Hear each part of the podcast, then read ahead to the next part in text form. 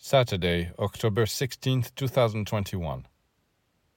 We can have doubts about many things, but there is one law in which initiates never doubt.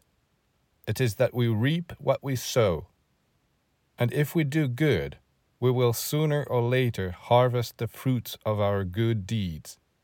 But we also need to know that the laws of the cosmos, unlike human beings, are not in a hurry.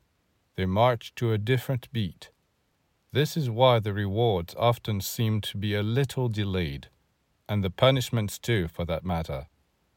If you become impatient and angry because you feel that you have not received the reward you deserve, you will only complicate the situation. Why suffer and torment yourself? Sooner or later, these rewards are sure to come. So stop wasting your time waiting for them, and you will feel much lighter and freer. Since you know that gifts are on the way to reward you, have faith. If you are bitter and incensed, it shows that you do not possess true knowledge.